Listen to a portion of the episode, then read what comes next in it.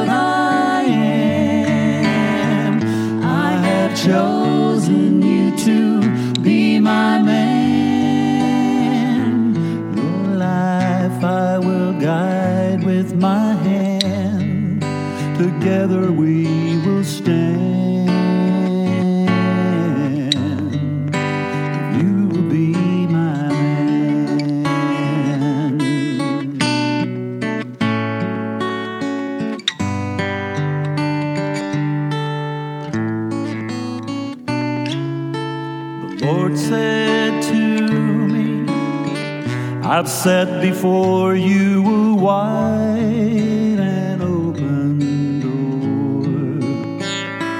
But when I hesitated, Jesus just waited. His love patiently waits some more.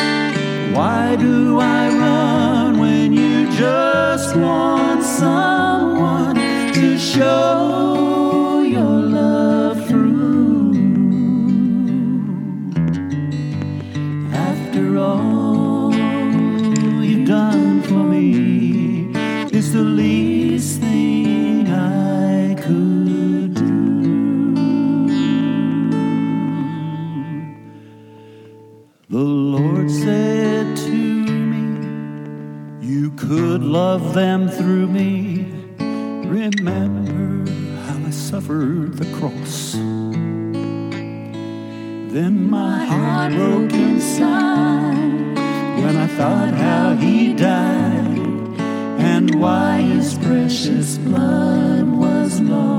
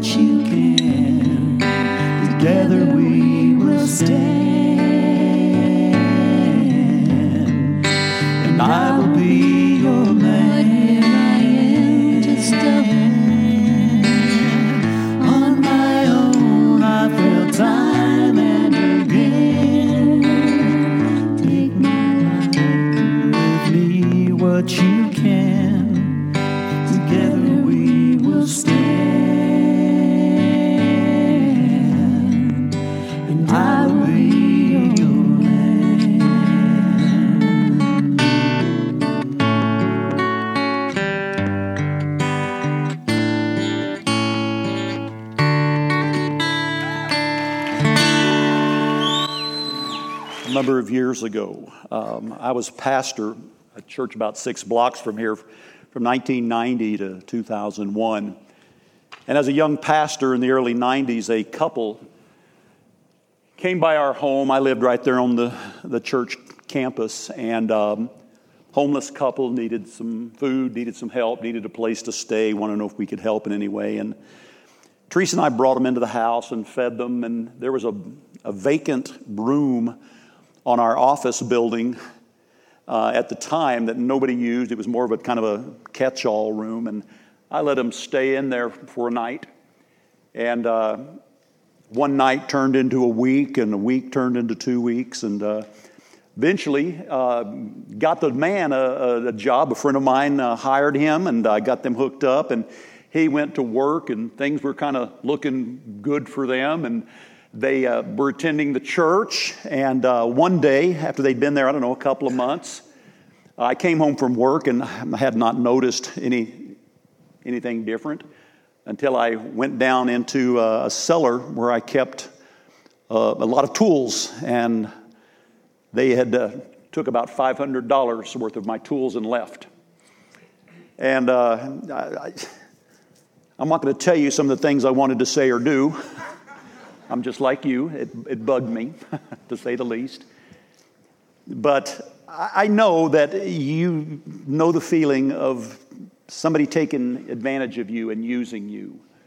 Um, people come along and take and use you to their advantage. And um, we've all had that. And I, and I think when we, we think of being used by someone, it's usually a negative thing.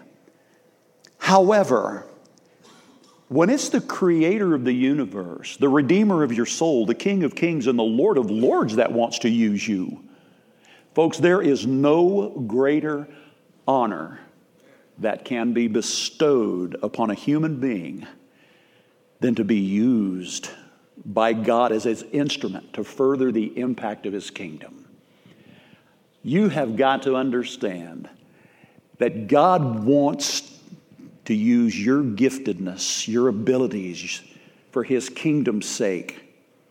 I think a lot of Christians feel that God is not using them and they wonder if they have even have anything to offer God and much of their Christian life is just sort of lived in a kind of a, a spiritual funk, uh, kind of a blase Christian experience. Uh, that encounter that I had with the Lord, which is, I kind of look back, I go, that was kind of my burning bush experience because that's when God met me and unequivocally said, This is what I want you to do. And all of my excuses had to fade away. All of my reasons why I was the wrong man for the job had to come to an end. And I surrendered to God. And I tell you, it has changed the direction and the course of my life since that day. And I hope that you will ask God, give me that experience where I know without a doubt why I'm here and what I'm to be about. It'll change the course of your life because too many Christians, they go through their whole Christian life and never ever get that nailed down. Some marine biologists have discovered that in, in some dolphins, and dolphins, as you know, are some of the most incredible mammals on the planet. They're, you can train them to do so much, and they're, they're, they're very, very smart mammals. But they have discovered, these marine biologists, that, that dolphins can actually become the equivalent of what we diagnose as being clinically depressed. You'll see them, their fin will, will kind of tip over a little bit. And they've been diagnosed that way, and they're not sure why, but they've come to the conclusion it's because they have no purpose in life. Um, you know what? That joke is so old, I'm ashamed I told it, but I'm really more ashamed that you still laugh at it. The truth is, folks, that God has a purpose for your life. If you are part of His kingdom, there's a reason for your being. Amen? Now, I want you to open your Bibles, and I hope you brought a copy of the scriptures today. But you need to open to Exodus chapter 31. We're going to look at the about 11 verses in there and just kind of examine a few of them. But I want you to get the whole scene here. The Lord spoke to Moses, verse 1, saying, See, I have called by name Bezalel, the son of Uri, the son of Hur, of the tribe of Judah. And I have filled him with the Spirit of God in wisdom and understanding and knowledge and in all manner of workmanship to design artistic works, to work in gold and silver and bronze, in cutting jewels for setting, in carving wood, and to work in all manner of workmanship. And I, indeed I, have appointed with him Aholiab, the son of Ahisamach, of the tribe of Dan. I have put wisdom in the hearts of all the gifted artisans that they may make all that I command you the tabernacle of meeting, the ark of the testimony, and the mercy seat that is on it, and all of the furniture of the tabernacle, the tables and the utensils, the gold, pure gold lampstand and all its utensils, and the altar of incense, the altar of burnt offering with all of its utensils, and the laver and its base, the garments of ministry, the holy garments for Aaron the priest, and the garments of his sons to minister as priest, and the anointing oil and the sweet incense for the holy place, according to all that I have commanded you, they shall do. Now, that's a large section of scripture, and you might be saying, well, what in the world does it have to do with with you and I. But I can assure you, you're going to be surprised at what this Old Testament passage, this ancient passage, has to do with us today. I'm just going to give you several things that just kind of surface up out of the text. The first thing is very simple is that God knows you personally. He knows you personally. Look at verse 1 and 2. Then the Lord spake to Moses and said, See, I've called Bezalel, the son of Uri, the son of Hur, of the tribe of Judah. God knew this man personally, and folks, God knows you personally. You don't get lost in the mix of the myriads and myriads of people that inhabit this planet. Jesus was walking through the city of Jericho one day, and this incredible throng of people were crowding around him. And there was a man in the city of Jericho by the name of Zacchaeus. And the Bible tells us that he was a man of very short stature. He was a midget, or if I have to be politically correct, he was height challenged. Whatever. But he couldn't see over the multitudes of people. And so what he did was he went ahead of the crowd, knowing where Jesus was headed, and he climbed up into a sycamore tree, right? If you know the story, and he wanted to be able to see Jesus, get a glimpse of him as he passed by. And so here comes Jesus, and Jesus stops and he looks up, and there is this little guy up in this tree. Now, that's quite a sight. But what he does is he looks at Jesus, he, uh, he, he, looks up there and he sees Zacchaeus and he says, Zacchaeus, and knows him by name, having never met him, come down, for today I must stay at your house. I mean, Zacchaeus was just one of the crowd. He must have thought, he knows, he knows me, but not only does he know me, he wants me. Must have been a thrill. Can I just say this to you today? Whenever you go out on a limb for Jesus, he notices you. He notices you. He sees the desire of your heart to get to know him. Sometimes that desire is not really evident, but when it becomes insatiable, Jesus won't hide from you. And he will notice you. Folks, he wants you just like he wanted Zacchaeus. He had a plan for Zacchaeus' life, and I would say this He has a plan for your life and a purpose for your life. Think about this for just a moment. God doesn't need us. Do you understand that our God is completely self sufficient in and of himself? He spoke the universe into existence. And the book of Hebrews says he upholds all things by the word of his power. The reason the planets rotate and, and spin through the cosmos is because God told them to. He doesn't need anything as we think of needs. He's completely self sufficient, but he wants you. Think about the value that places on you. Don't you like to be wanted? Of course you do. Bezalel means in the shadow of God. Here was a man who was overshadowed by the presence of God.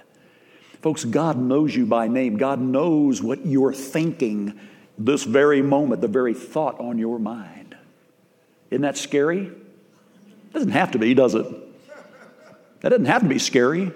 Some of you need to come back right now. Look at Psalm 139, verse 4. Oh Lord, you have searched me and known me. God knows you personally, right? You know my sitting down, my rising up. You understand my thoughts that are far off when I'm daydreaming.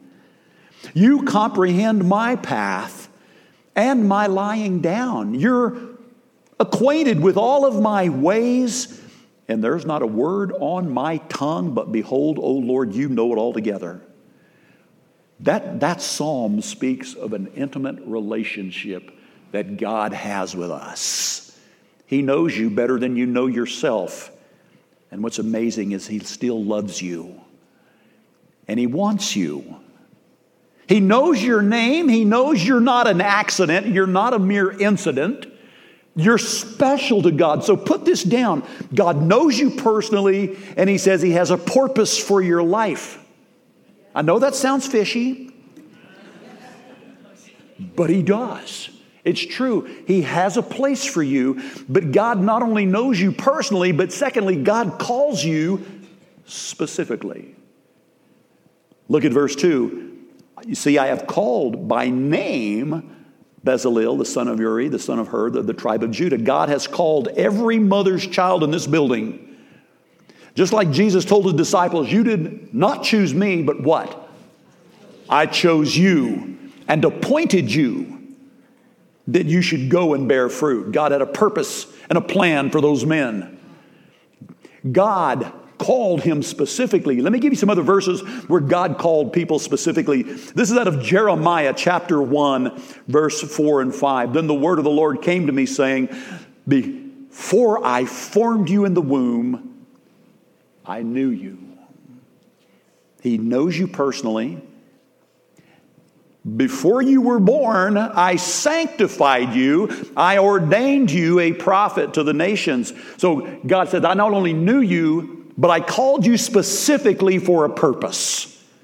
Before Jeremiah was born, God already had a plan for his life. And folks, before you were born, God had a plan for your life. 2 Timothy chapter 1 verse 9 says that we have been saved. He said he has saved us and called us with a holy calling, not according to our works, but according to his own purpose and grace which He has given to us in Christ Jesus before time began.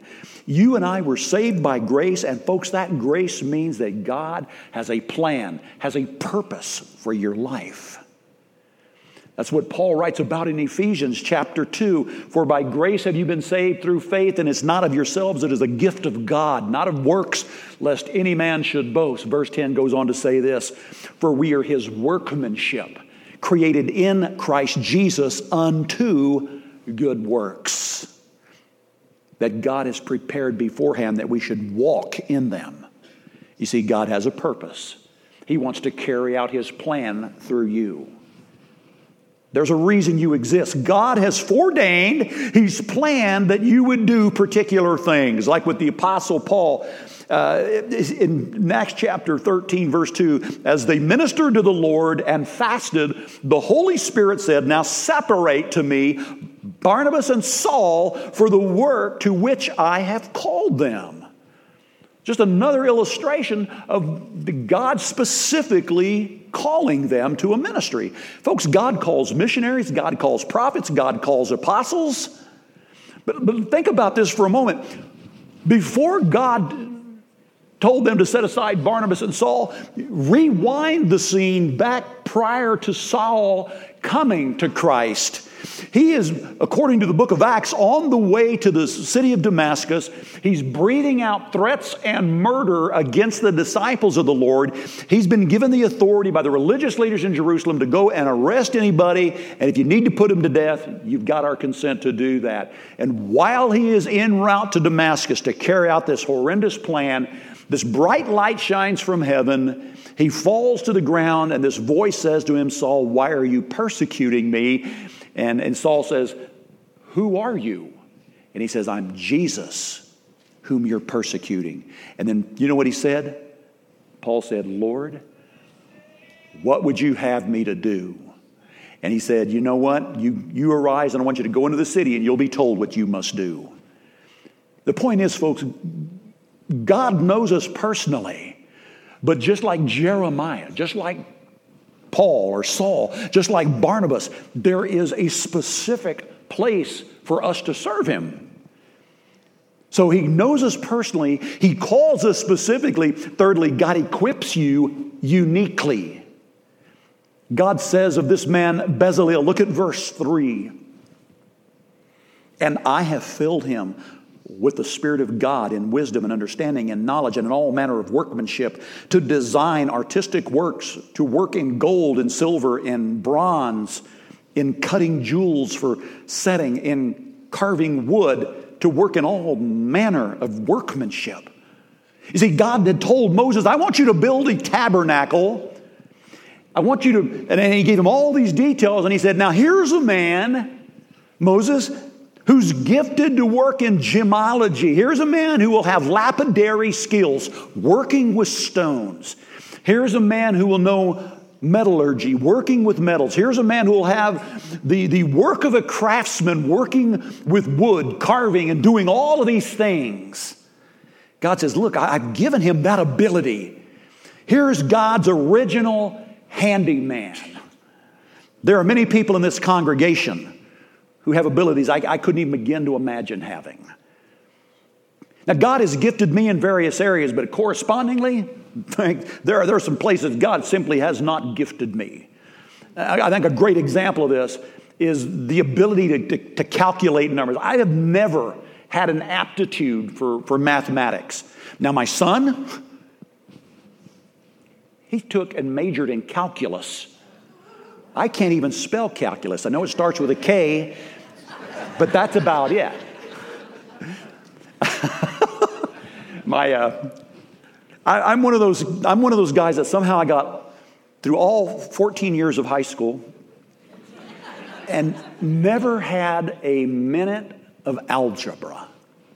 I said that in the first service, and you know why? And the guy says, because you're lucky. no, it's because I was not so swift they had something when I was in school in high school as a freshman. Had something called D D period math, and it was people in that class, all of who never understood the concept of a, a, letter by a number. That still don't make sense to me today. So what they would do was we would, we would study basic math Monday through Thursday, and then on Friday we'd go across the hall into a vacant classroom and we'd sit around it in groups and play dominoes. I think the teacher thought we were all going to wind up down at the pool hall playing dominoes, and we needed to learn at least how to count and add up those little dots. I have no idea. We just weren't that good at it. Some people are great at that. Teresa has a great uh, aptitude for mathematics, and I'm certain that she's gifted by God. Folks, talents and abilities are from God, just like spiritual gifts are from God. The ability to carve wood's a gift of God. The ability to be an electrician is a gift of God. The ability to work on automobiles is a gift of God. The ability to learn a foreign language and a foreign culture and take the gospel to foreign lands is a gift from God. Listen, don't separate gifts like some are spiritual and some are secular. The Bible really makes no division between spiritual and secular. Everything is of God if it's honorable. If you have a talent to sing or a talent to build or a talent to wire a house or teach young minds the truth of Scripture, then avail yourself and become an instrument in His hands to impact your world. Moses, who wrote this scripture, was called by God to be a spiritual leader. God called Bezalel to be a master craftsman. Both of those were vitally important. Those people who are working behind the scenes are incredibly vital to God's work. We have some incredible men and women that most of you never see, you don't even think about them. They work up in the tech booth in the balcony. They arrive early on Sunday mornings. They unlock the building. They turn on the AC or the heaters, as the case may be. They get the projectors up. They get the sound up and running. They adjust the lighting. And I, I gave them kudos in the first service. And, and I didn't know this until right before second service, but the entire time I was giving him kudos, my microphone was going. And you know whose problem that was? Me. I had the wire rolled up and stuck in my pocket. They're trying to correct. You can't fix the guy that's the problem, right? But those guys do a wonderful job. They're, you never even see them, but they, they deserve that. They do. And when something goes wrong, it's not because of them, it's because technology is from the pits of, no, I won't say that, but it can be. But they do a tremendous job. But folks, we have folks here who regularly come in once a week they're on a rotating basis, and they're the ones that make sure those baskets in front of you under the chair has paper and Kleenex and a pen and those kinds of things. Those things don't just magically appear. There are some people who come in, don't know their names, we hardly ever see them. They walk in, they do it, and they leave. Servants of God. We got people right now that are volunteering, sitting with the babies so that you can come into a worship service. People who are saying, you know what, Lord, use me. Use me for whatever you want. We're all part of this seamless garment, and God has something for every one of His people. Some of it may seem more spiritual than others, but let me assure you it's not. Jesus said, You give somebody a cup of cold water in my name, and you surely will be rewarded for that. Right? So when first service was over, I went up and stood by that little orange Gott cooler jug and pushed the button for some lady. Said, I'm getting a reward right now, Am. she said, Well, so much for that reward. Folks, the, the point is, is that every one of us has a place in God's kingdom. Uh, you, you've been given uh, one of these prayer cards uh, some time ago, and you've put names on it of people you can pray for, people that you can invite to uh, Harvest Fest, people you can invite to the upcoming Christmas services here. Uh, be used by God, be in prayer. God, use me to reach some of these folks. Use me as a, as a, a catalyst to get them to be here where they can hear the message of Christ. The Bible tells us that this man, Bezalel, this woodworker, he was anointed by the Holy Spirit of God to carve wood to put things together, to make things work. And God gives ability to businessmen, to businesswomen, to mechanics, to farmers, to architects, to doctors, to pilots, you name it. Bezalel needed Moses, and Moses needed Bezalel. Folks, I'm so blessed when I consider what the people of this church do. The, the, the ushers, the nursery workers, the groundskeepers. We have about four people who almost don't get a Sunday off serving donuts. They're helping our church to grow in their own way. They need, they need help. I'm not going to I'm not to put a plug in for them, but I'm going to put a plug in for them. If you feel like that could be a good ministry, a donut ministry, you like doing the, the you know doing things wholesale. Somebody, okay, forget that. There's places to serve all over South Valley, not just South Valley, but around the globe. Listen, the Bezalels are needed just as much as the Moses people are needed. And so I'm going to say this to you when you go to work tomorrow morning. You ought to work in the power of the Holy Spirit. It says in Colossians chapter 3, verse 22 Bondservants, obey in all things your masters according to the flesh. Not with eye service as men pleasers, but in sincerity of heart, fearing God. And whatever you do, whatever it is you do, do it heartily as unto the Lord and not to men knowing that from the Lord you will receive the reward of inheritance, for you serve the Lord Jesus Christ. So, folks, tomorrow in the office, at the plant, at the base, at the school, you're serving Jesus. That's the spirit, that's the attitude you're to have. Your secular boss, when you serve him, just understand this you're serving the Lord Jesus Christ. And, folks, there's a hidden paycheck from the Lord that you're going to receive a reward based on how you do that for his kingdom's sake and for his glory. God gives different people different gifts, different talents, different abilities. But notice what he said about Bezalel. Again, he's been filled with the Spirit.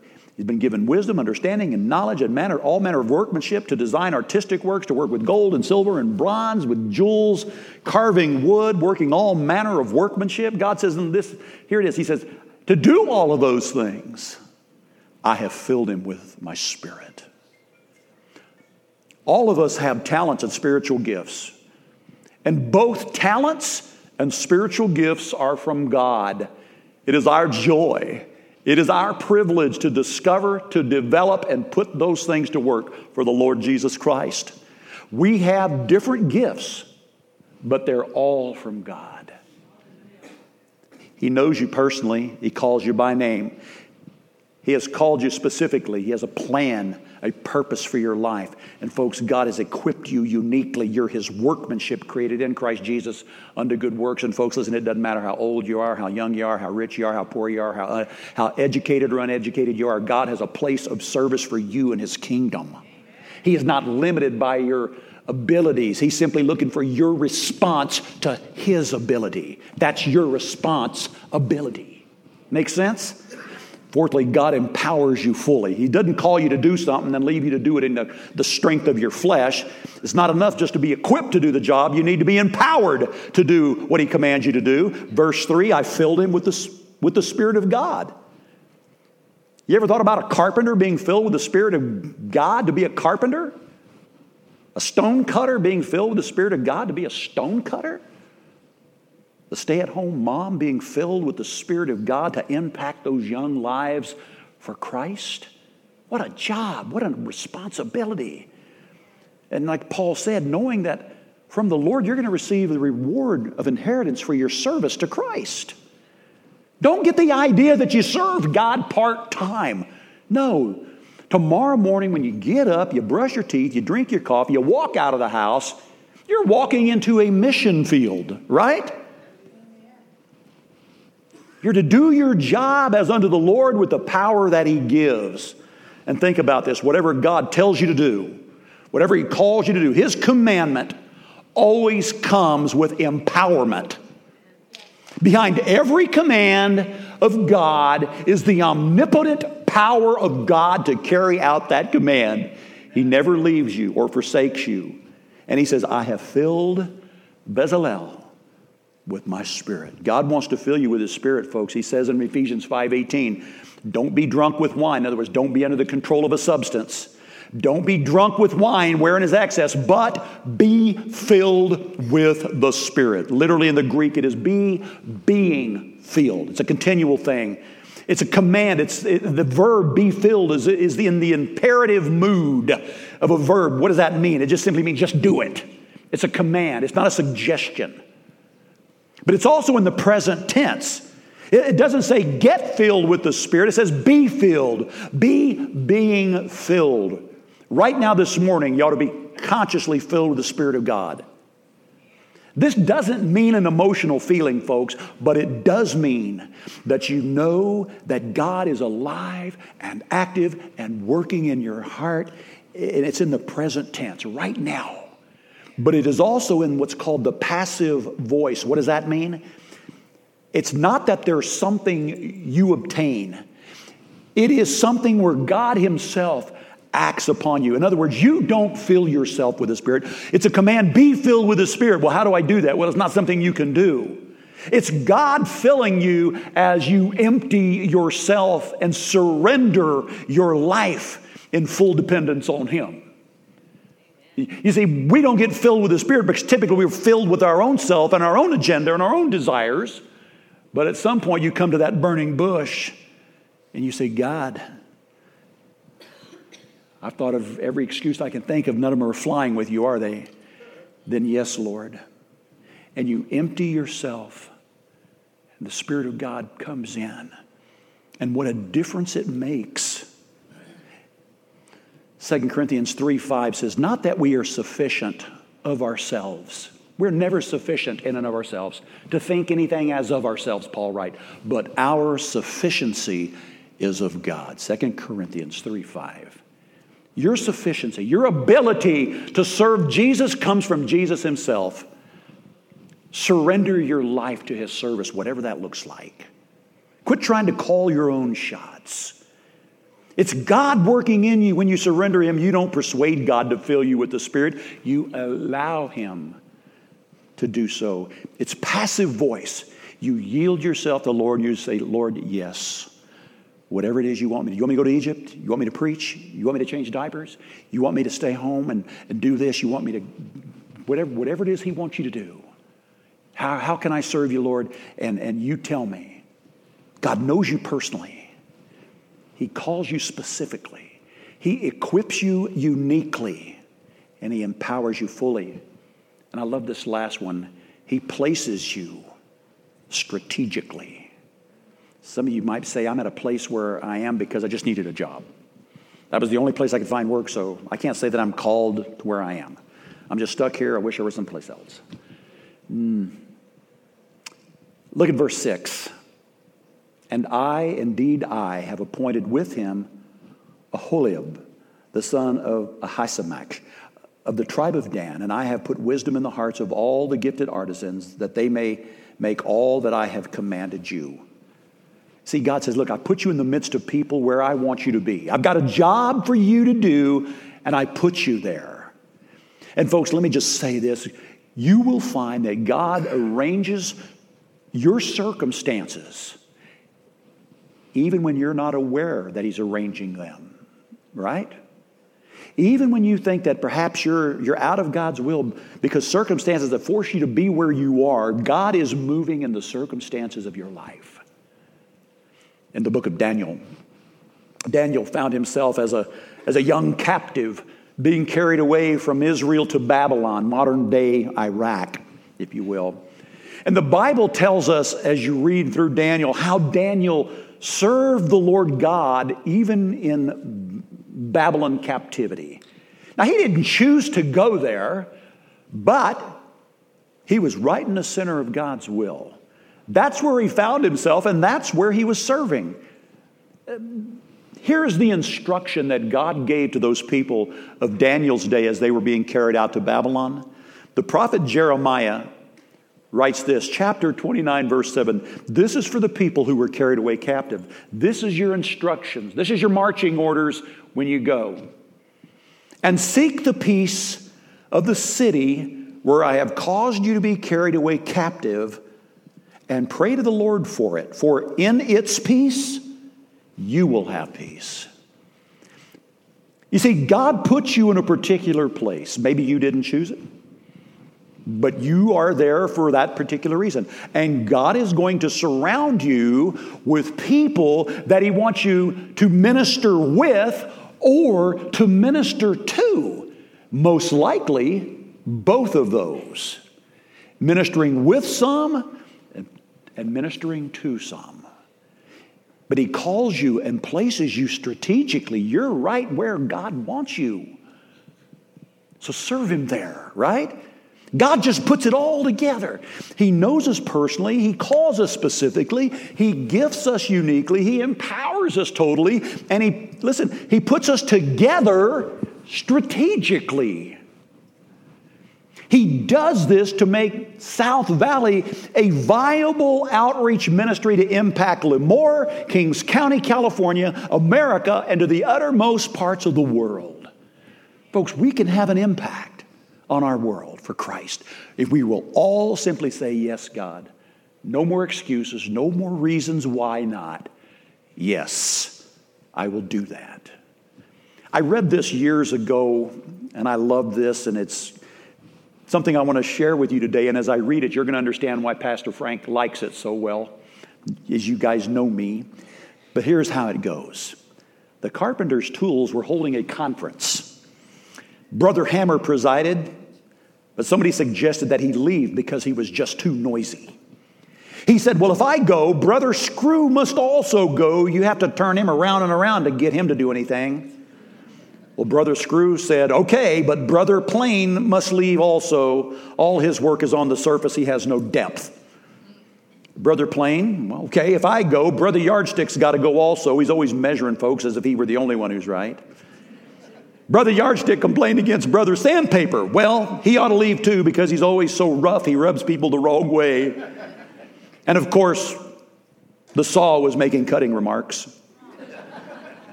See why I like it? and the drill was boring. And so all of these carpenter tools were kind of in an argument with one another, and then walks the carpenter of Nazareth. And he starts his day, he puts on his apron, and he goes to the bench to make a pulpit from which to proclaim the gospel. And he uses the hammer, the screw, the plane, the yardstick, the sandpaper, the saw, and the drill. And when he is finished, Brother Saul stands up and says, Brethren, I've observed that all of us are workers together with the Lord. You see, folks, God made us different that He might make us one. I need you, you need me, we all need one another. We're in this together, right? God has given you gifts that He hasn't given me. God has given me gifts that He hasn't given you. God made us different to make us dependent on one another. Yeah, you know what the result of Exodus 31 is? It, it's, it's a beautiful tabernacle, tabernacle where God chose to manifest his glorious presence among his people. You'd have to go to Exodus chapter 40. And, and I want you to see this, it'll be up on the screen. Then the cloud covered the tabernacle of meeting, and the glory of the Lord filled the tabernacle. And Moses was not able to enter the tabernacle of meeting because the cloud rested above it, and the glory of the Lord filled the tabernacle. You know what? Bezalel may not have seen and may not have even ever known how important his work was in the total plan. What we have here at South Valley is sort of a mosaic. Many, many people who are used to the Lord. God knows you personally. He's chosen you specifically. He's equipped you uniquely. He empowers you fully. And He places you here strategically. And when, listen, when all of us give ourselves to be used by God and His glory, He's going to show up and make his presence known among his people. That's what happened here. All of that work coming together. And there's so many other things we could say about it. But, folks, God puts you in this body of believers for a particular purpose. If you miss it, the rest of us, to some measure, will suffer for it. And you'll miss the blessing of it. So, my encouragement to you today is, is do like the Apostle Paul did and say, Lord, what would you have me to do? I'm going to tell you right now, I would rather have a burning bush experience than a Damascus road trip. The burning bush was far better. Lord, I'll go. When Moses quit making excuses and he went and God used him mightily, as he did the Apostle Paul, I want you to know today that bush is still burning. Ask God, ask God, Lord, what would you have me to do? How can I be of service? Lord, here's the blank check of my life. Fill in the amount. What do you want from me? And watch the presence of God fill this place. And the impact we have, folks, God will be honored and glorified from Lemoore around the globe if we will do that. Amen? Amen? Stand with me. Let's close in prayer. Father, what a joy it is to serve you. We recognize, Lord, how dependent we are on you. You've given us talents, you've also gifted us with spiritual giftings. And yet, Lord, you use both of those things. You use all of us, every piece of us, our personalities. You use that to impact this world for Christ. Lord, out those doors, there's a world that needs to know the good news of Christ. And I pray that, Father, as we leave this place, we see ourselves as ambassadors for the King. May you use us for your honor, for your glory. In Christ's name we pray. Amen. Have a good and godly week. We'll see you next Sunday.